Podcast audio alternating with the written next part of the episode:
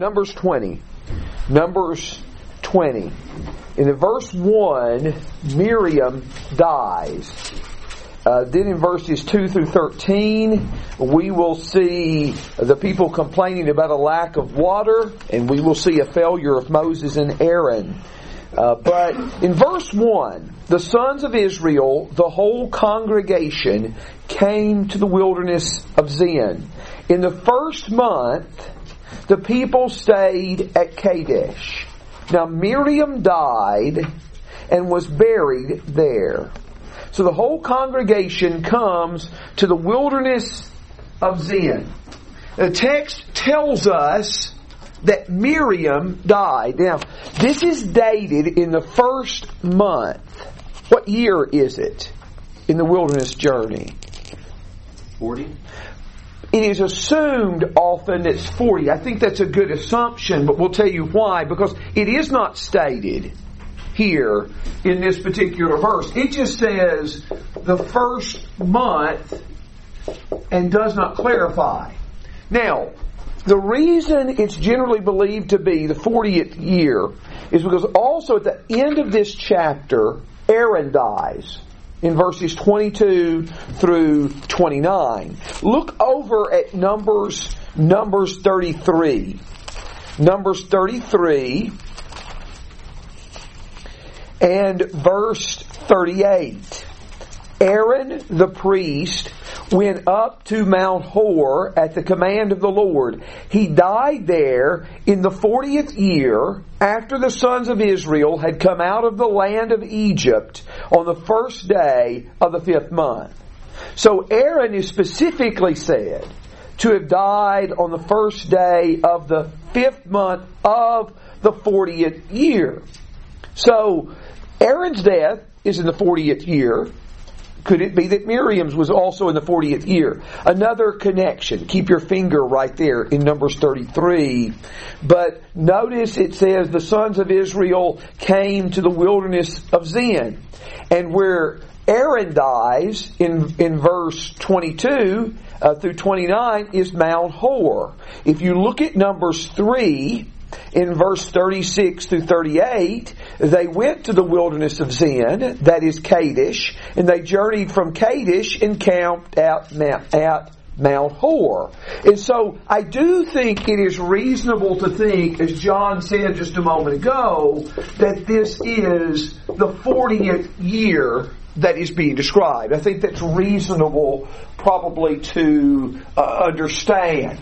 Now, one of the things that tells us if we are correct in that, what we have from Exodus 15 to Numbers 10 is we have uh, one year and two months. About 14 months or so, uh, I think it's actually the 20th day of the second month when they start out from Mount Sinai. So not even a complete 14 months. You have 14 months about right here. Then, at the end, it Numbers 20, to the end of the book of Deuteronomy, you have things that happen in the 40th year. Remember, Moses' sermons in Deuteronomy, it says early in Deuteronomy, are in the 11th month of the 40th year. So, I mean, the book of Deuteronomy are sermons and lessons that he preaches when they are on the verge of the promised land. That means that for about 38 years, all we have is Numbers 11 through 19. And those, they seem to be what is recorded there about the uh, complaining of Miriam and Aaron, uh, the people's complaining for lack of food and water, uh, the uh, the rebellion of Korah, and the spies refusing to go in. These things are they epitomize what happened in those 38 years. But uh, again, God summarized a long period of time with only a few accounts compared to how concentrated the revelation is at, at each end. You understand what I'm saying there? Okay? Anybody have questions right there? Okay, this is one of the most monumental events in the wilderness. And so in verse 2, there was no there was no water.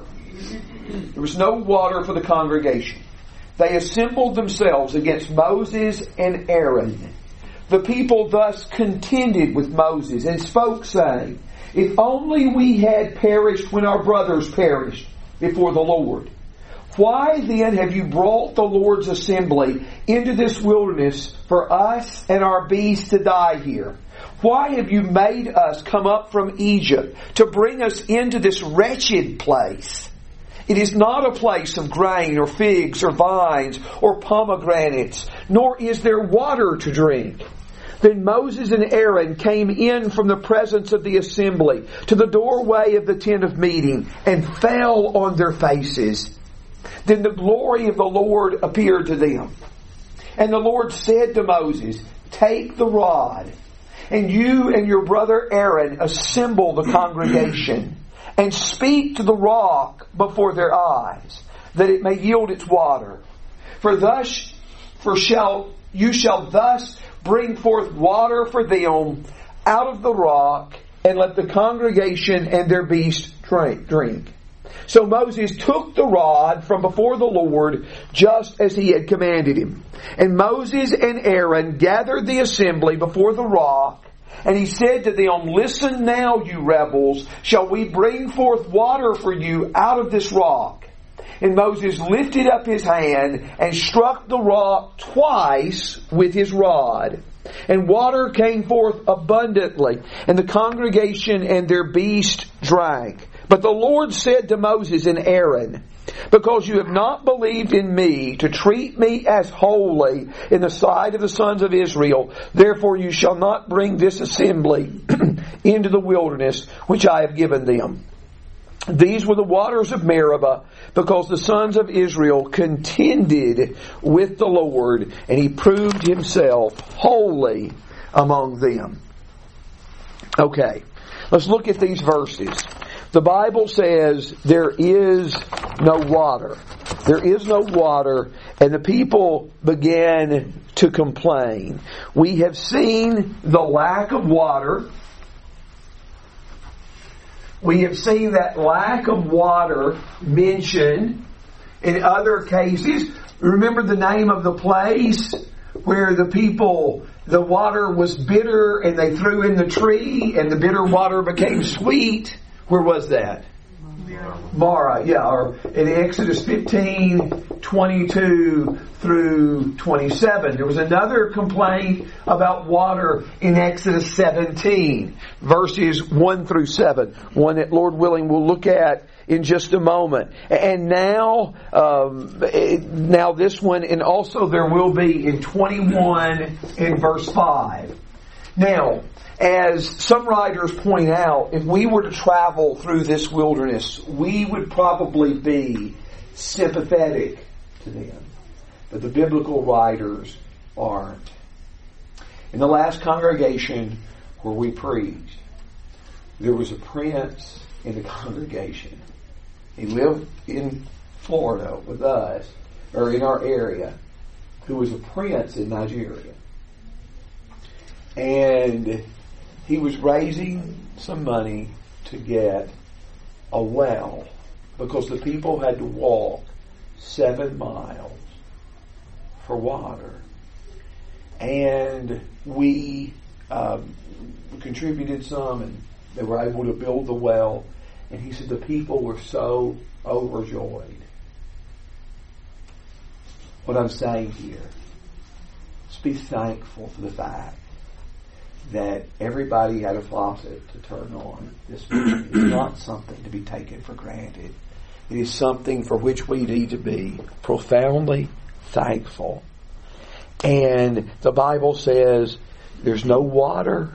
They assembled with Moses and Aaron, and it says they contended with him.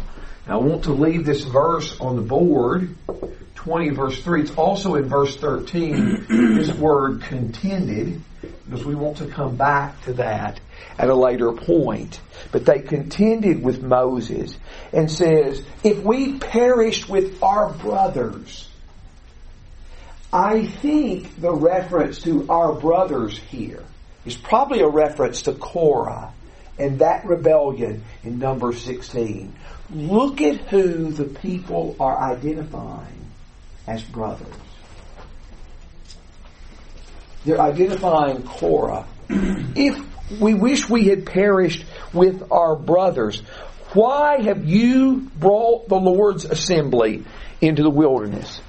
Now, I just tried to write down every place in the wilderness experience where I could remember the people attribute deliverance to Moses and not to God. And I counted at least four in Exodus, and this is one of three in the book of Numbers. And I'm not really even including Numbers 14 in that. Numbers 14 where the people said, uh, the Lord has brought us up to destroy us. They, they attribute it to the Lord, but for bad motives. And, and, what's the big deal? When they keep attributing it to Moses, they are taking God's hand out of the situation. That was the same thing that they did when they were looking forward to conquering the land. They were taking the Lord's hand out of that. One of the reasons they took the Lord's hand out of the future is because they'd taken the Lord's hand out of the past. They kept saying it's Moses who brought us up from the land of Egypt. Moses didn't have the power to do the plagues and to divide the sea. Only the Lord had that power. But you see, it's easier to complain against a human leader and to pretend to be God's people than it is to complete, to directly complain against God Himself. And why have you brought this assembly into the wilderness for us and our beasts to die here? This is a wretched place. It doesn't have grain. It doesn't have figs. What does that remind you of that we've studied recently? Egypt.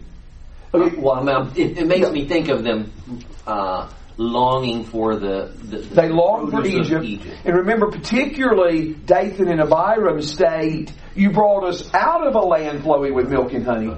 You haven't brought us into a land flowing with milk and honey. And, and he mentions some of these things that, that just did not exist. But in, that's in number 16, 13, and 14. But yes, they, they long for these, for Egypt, but they're unthankful for what they have now. Yes, Mary? Um, their parents were the ones that really brought them in the wilderness because they didn't believe. So they're blaming Moses. Yes, yes. Really the, their generation. It's because of disobedience to Moses and ultimately disobedience to God. They've been here so long, you know. So that's a good point, John. Is this the next generation? There is a question about that. Obviously, with Moses, Aaron, and Miriam here, there are some left from that. But, but to try to figure out how many are left is difficult. And some people, because they refer to Korah as a brother, and not so much like our fathers, but refer to him as a brother, some people use that as an argument that this may have occurred earlier than that 40th year. But I, I just think 40th year is the safest if we're going to try to make a guess. I, but, but yes, I think there's some there would still be a mixture of generation. They've not all died off. It's not the last year yet.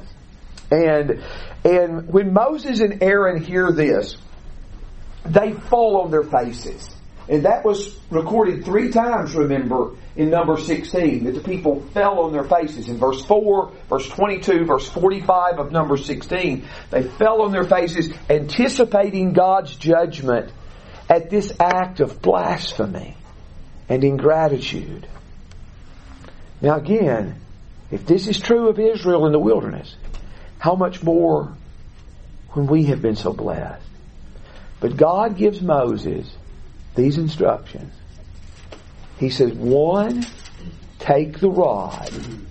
Two, you and your brother Aaron assemble the congregation. And then three, speak to the rock before their eyes.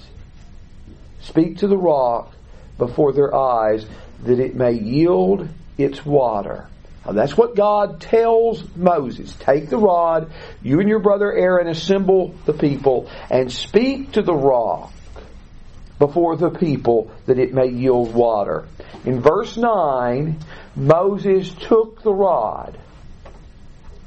He took the rod. In verse 10, Moses and Aaron gathered the people before the rock. And he said to them, Listen now, you rebels, shall we bring forth water for you out of this rock? Then Moses lifted up his hand and struck the rock twice with his rod, and water came forth abundantly, and the congregation and their beast drank. That works in the sense that water is provided for the people. But the Lord rebukes Moses and Aaron and says in verse 12, You're not going to bring this assembly into the Holy Land. You're not going to bring them into the land that I have given you because you have not believed me to treat me as holy. Now we might look at this account and people have over the years looked at this very carefully and come up with different conclusions as to what Moses did wrong. But you know that in the first five books of the Old Testament, particularly Exodus, Leviticus, and Numbers, which we've had opportunity to study together, that you see the Lord stating a command, and then it is stated precisely that the people did what the Lord said, and then it's summarized by saying, just as the Lord commanded Moses, or just as the Lord commanded. We are going to have another instance of that later in this chapter. When the Bible says in verses 25 and 26, you take Aaron, you take Aaron and Eleazar on the mountain, and you take off Aaron's garments, and you put them on Eleazar. Those commands in verses 25 and 26 will be duplicated almost word for word in verse 28. Here, you do find the phrase, just as the Lord commanded Moses, don't you? You find it in verse 9, though, but this is before Moses does all the things involved. He took the rod just as the Lord commanded. He took the rod just as the Lord commanded, but it doesn't put that phrase at the end. He gathered the assembly before the rock. I think we could have stated there too, just as the Lord commanded. But when he speaks to the people, he speaks to the people and strikes the rock the water comes. But if you look carefully, that's not what the Lord said. The Lord said that you assemble the people and you speak to the rock. Is it important to do what God says? And if you don't do what the Lord says, God says in verse 12, you have not Believe me. Now, how would we generally word that? You didn't trust me. Did you know what? You didn't trust me. You didn't trust me or You obey. obey me. You didn't obey me. God says you didn't believe. If we don't obey, there's a sense in which we don't believe. And sometimes in the Bible, unbelief is paralleled with disobedience and belief is contrasted contrasted with disobedience.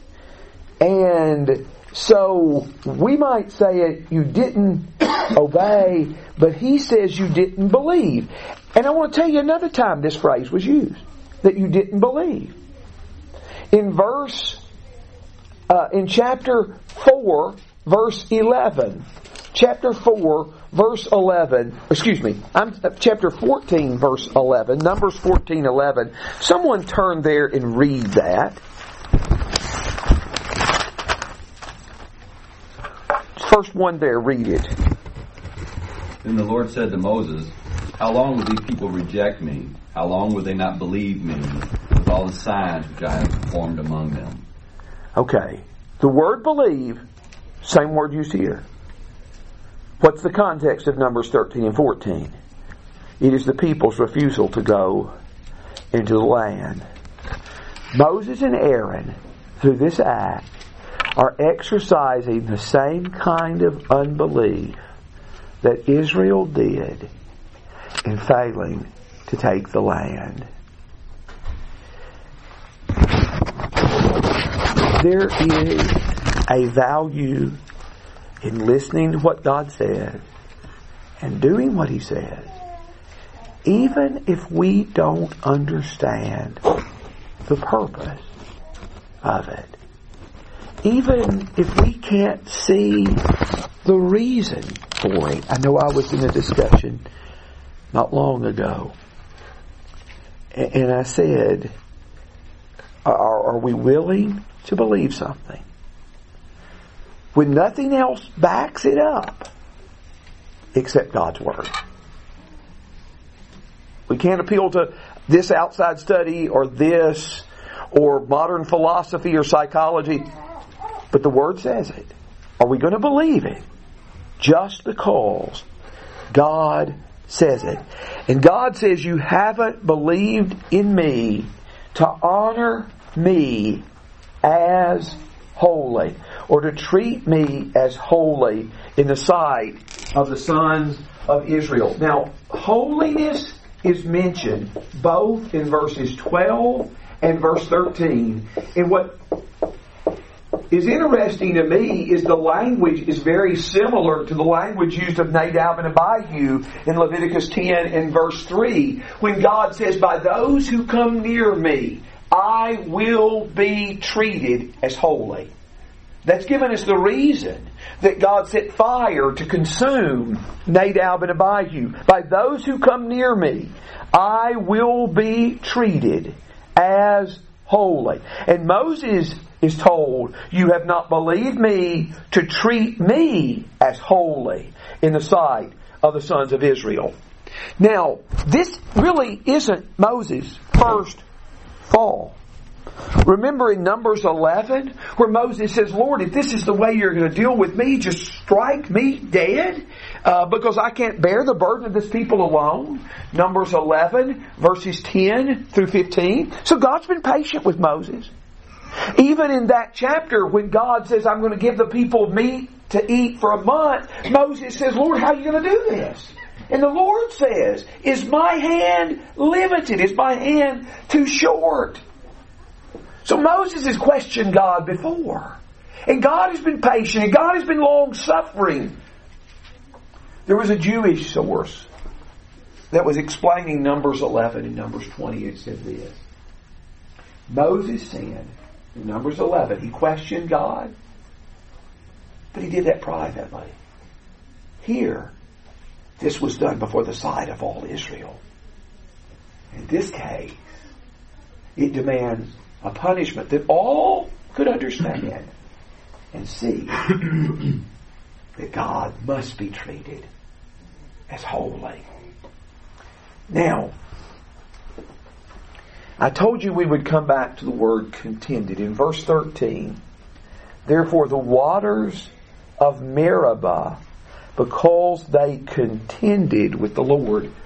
There is a word play from the word Meribah and the word contended.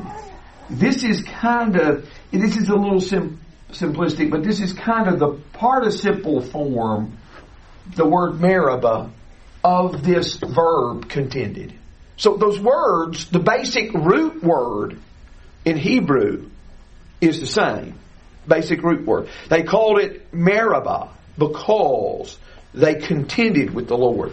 Now, something else that's also interested, uh, interesting on that line is the consonants. The consonants of the word uh, holy are the same as the consonants for Kadesh in Hebrew.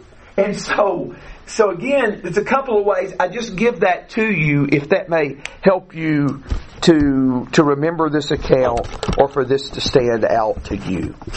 What questions do you all have? What thoughts do you all have here? Vanessa. Why did God give the water when he didn't do it the way he asked him to? Hmm. Okay, it's a statement to, I don't know ultimately, but it is a statement to, in spite of their failures, we see His mercy. We continually see His mercy. If the Lord, if these people are ever going to make it in the promised land, it's going to be a statement of His mercy and grace. Now, what I want us to do right here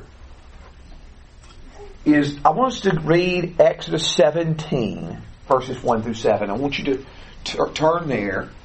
I'm going to ask one of you all to read it. I, this account has some great similarities with what we see here in Numbers 20. And I want to ask you what, what some will say. Some will say, oh, these are just different versions of the same account. Um, of course, we know nothing similar ever happens in human experience. I'm being sarcastic there. But so I don't think these are these are two records of the same event. I think these are events separated by about 40 years. But I want us to point out, I want you to look for, as you read, the similarities and the differences. And we're going to try to make a point out of this, okay? I'm going to let one of you, whoever volunteer, who wants to read this, um, if you have a word of exhortation, speak. This guy called Craig's eye, so Craig, you're it. Go ahead and read. What is it again? Exodus 17, 1 through 7. All the congregation of the people of Israel moved on from the wilderness of Sin by stages, according to the commandment of the Lord, and camped at Rephidim. But there was no water for the people to drink. Therefore the people quarreled with Moses and said, Give us water to drink. And Moses said to them, Why do you quarrel with me? Why do you test the Lord? But the people thirsted there for water, and the people grumbled against Moses and said, Why did you bring us up out of Egypt to kill us and our children and our livestock with thirst? So Moses cried to the Lord, What shall I do with this people? They are almost ready to stone me. And the Lord said to Moses, Pass on before the people, taking with you some of the elders of Israel, and take in your hand the staff with which you struck the Nile, and go. Behold, I will stand before you there on the rock at Horeb, and you shall strike the rock, and water shall come out of it, and the people will drink. And Moses did so in the sight of the elders of Israel. And he called the name of the place Massah and Meribah, because of the quarreling of the people of Israel, and because they tested the Lord by saying, Is the Lord among us or not? Okay, very good. Very good. What are comparisons that you see between these passages? Starts off all the congregation is gathered Okay. together. Okay, all the congregation. And, and the verse was uh, in, in in Exodus. What verse was that? One. Okay, it's verse one. It's seventeen one, and it was in twenty verse two and three anyway. Okay, what else? Okay, they quarreled, and it may not surprise you to find out that that word quarreled in 17 verse 2 and 17 verse 7 and understand 17 is going to be Exodus, 20 is going to be Numbers. It is the same word translated, contended in Numbers 20. It's the same word. So, all the congregation, they quarreled, and what's the setting for their quarreling? No water. Water, same situation that we're dealing with in uh, 17 and verse 1 and Numbers 20 and verse 2. Um, also, the complaint, why have you brought us up from Egypt? 17.3 and Numbers 20 in verse 4. The word for staff that is used in Exodus 17 is the same word that is used for rod in Numbers 20. Same word that we're dealing with, translated different ways, but same word. And both involve a rock and water coming out of the rock, and both of them have the place name Meribah. So you, you can understand why some people might say, hey, this is the same account. Uh, you know, it's, it's, it's, under, it's understandable. But the differences are pretty striking too. What are some of the differences in these texts? Aaron didn't go up with him. Okay. In, in, in Exodus 17, there is no mention of Aaron. No mention of Aaron. In Numbers 20, Aaron appears in verse 2, verse 6, verse 8, verse 10, and verse 12. So he appears five times in Numbers 20. He doesn't appear in Exodus 17. On the other hand, who appears in Exodus 17 who do, who do not appear in Numbers 20? The elders? The elders of Israel, Exodus 17, the elders play a key part in this, but in Numbers 20, they are not mentioned. So again, there is a point of difference. What else? Kadesh versus Rephidim. Okay, okay. That is the case, a place, exactly. And Rephidim is in 17.1. Is that right? It is. Okay, and then Kadesh in Numbers 20 in verse 1. So you have a different place. Now, this is a point. How about the staff and rod? Those were a point of similarity. But they're also a point of difference. How is that? God actually told him to strike the rod. Okay, okay, yeah. But again, Craig, that's our main point. Oh, Don't give it yet. Okay. We're building. We're building up. We're still building up. But but um, um, what? Whose rod is involved in seventeen? this one's Moses. In, in Exodus seventeen, it is Moses' rod. In Numbers twenty, it is Aaron's rod. Now, how do I know that? How do I know? In particular, how do I know Numbers twenty is Aaron's rod? They took from, from before the Lord. from before the Lord. Remember, after Aaron's rod budded, they put it in Exodus 17 verse 10 before the testimony of the Lord, which seems to be the Ark of the Covenant. They put it there. They take that rod out. So it's a different rod that is involved. Now, to build up to our but there is there's also a different there is also a Massah mentioned the name Massah is meant in the way the word Massah is from the same root as tested which is the word used in Exodus 17 7 but but Massah is not mentioned in numbers. Now I want to tell you I think just listening to his reading a moment ago Craig knows the next point and uh, what what would that be The instruction was different. Okay. In Exodus 17, what are they told to do? Strike it. Strike the rock. Strike the rock. So the instruction is different. In Numbers 20, it is speak to the rock, and also the conclusion is different. You know, here Moses says they're about ready to stone me, and then they pick up and go on. Here, Moses and Aaron do not enter the promised land. So they are rebuked in Numbers 20. He is not in Exodus 17.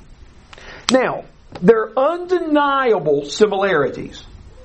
There are also clear differences. What is being said here? This was at the very beginning of their leaving Egypt.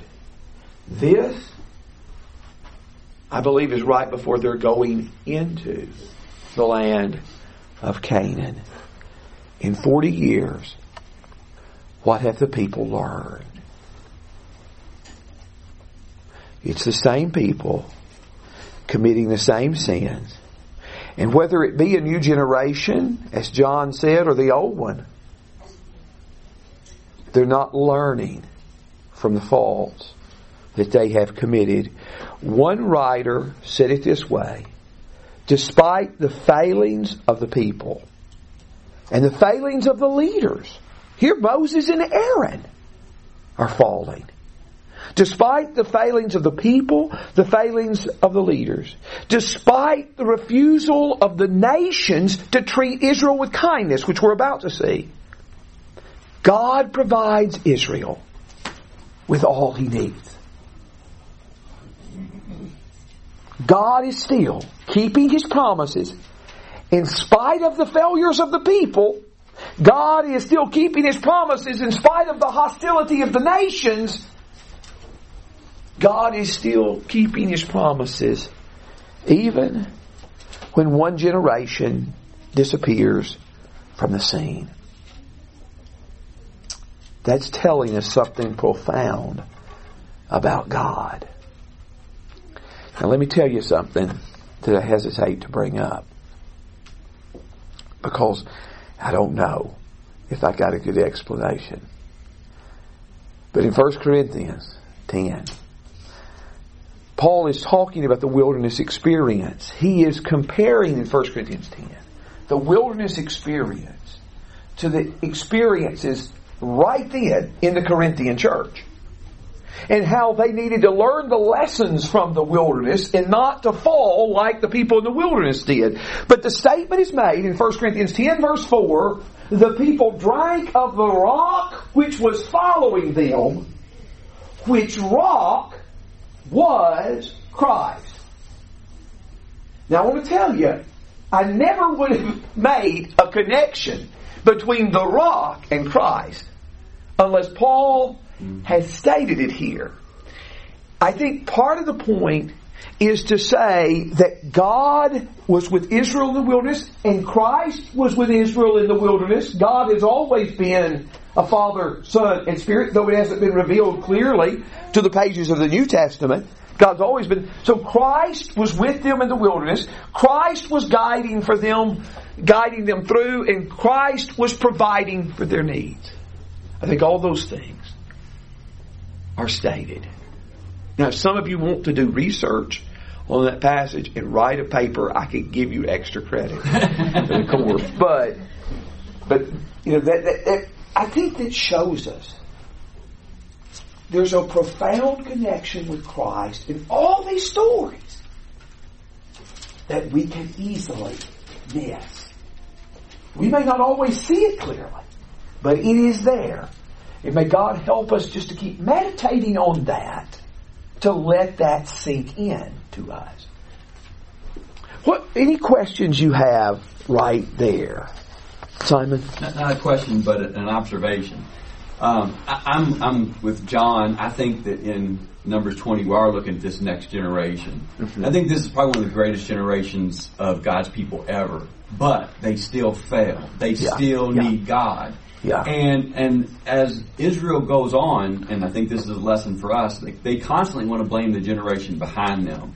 In Jeremiah, they say, "Hey, this happened to us because of our fathers." Yeah. In Jeremiah five, Jer- seven, Jeremiah, God says, "How can I pardon you? Your children have forsaken me." Yeah. So it's a demonstration that every generation needs God, regardless of how good they might appear. Some generations may be better than others, but all of them are sinners and need God's forgiveness and God's mercy, God's grace. And and so you're right. You know that that was one of the best generations. Uh, matter of fact, you know. Um, the Bible says they served the Lord all that the generation of Joshua and the elders who outlived Joshua. But then there arose another generation that hadn't served God. That is a rare commendation of a group and a nation. But um, but like Simon said, it doesn't mean they're perfect. It doesn't mean as we as we see in the book of Joshua.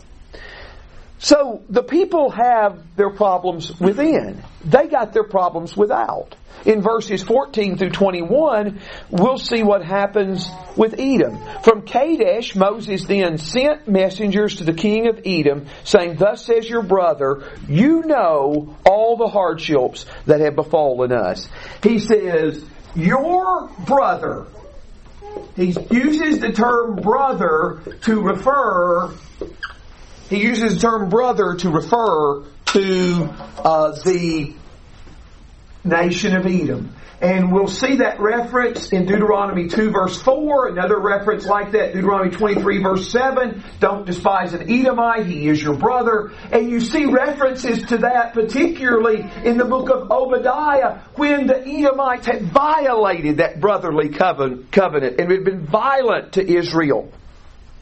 The relationship between Edom and Israel was often a, an extension of the tense and hostile relationship between Jacob and Esau. But thus says your brother, you know all the hardship that has befallen us. Now I think this is interesting.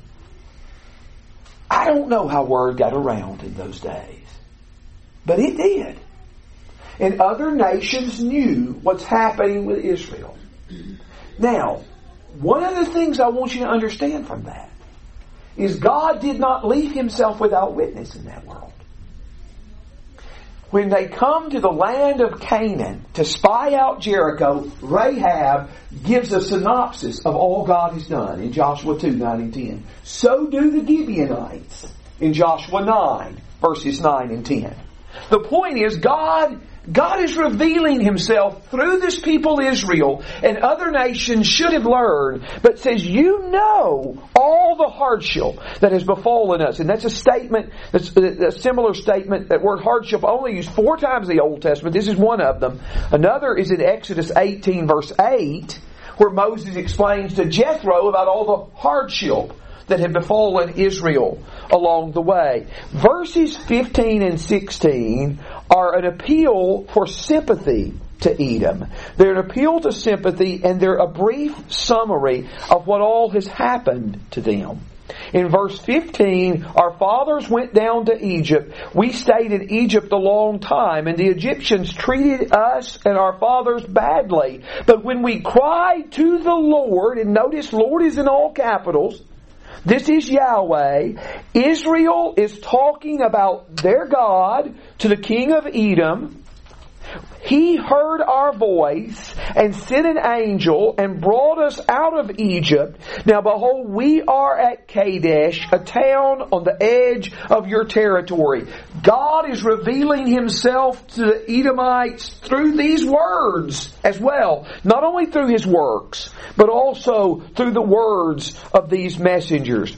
And they ask simply that they may pass along through the king's highway. King's Highway mentioned here and in Numbers chapter 21 and verse 22. By the way, that, that highway is identifiable by archaeologists, and it was one uh, highway that connected Israel with the ancient Near East because they passed through their region anyway. But Edom will not let them pass, and they say in verse 18, I'll come out against you with the sword if you do try to go. Israel makes the request again in verse 19, We shall go up by the highway. If I have my livestock to drink any of your water, then I will pay its price. Let me only pass through on my foot, nothing else. But he said, You shall not passed through. And Edom came out against him with a heavy force and a strong hand, and Edom refused to allow God to pass through their territory, so Israel turned away from him.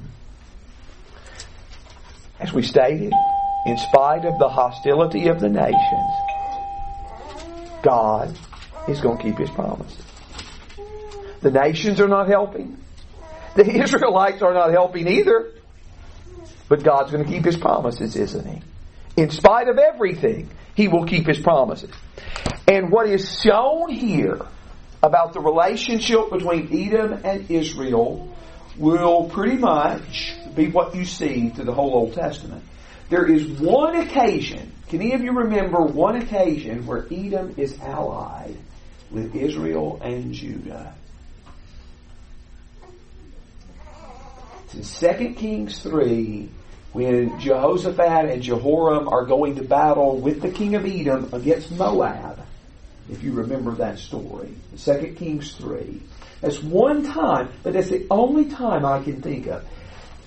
The nation of Edom is the one that's most frequently, some have said, I haven't counted them all up, condemned in the prophets because they are kind of an arch example of Israel's enemies, or uh, the, the, the greatest example of Israel's arch enemy.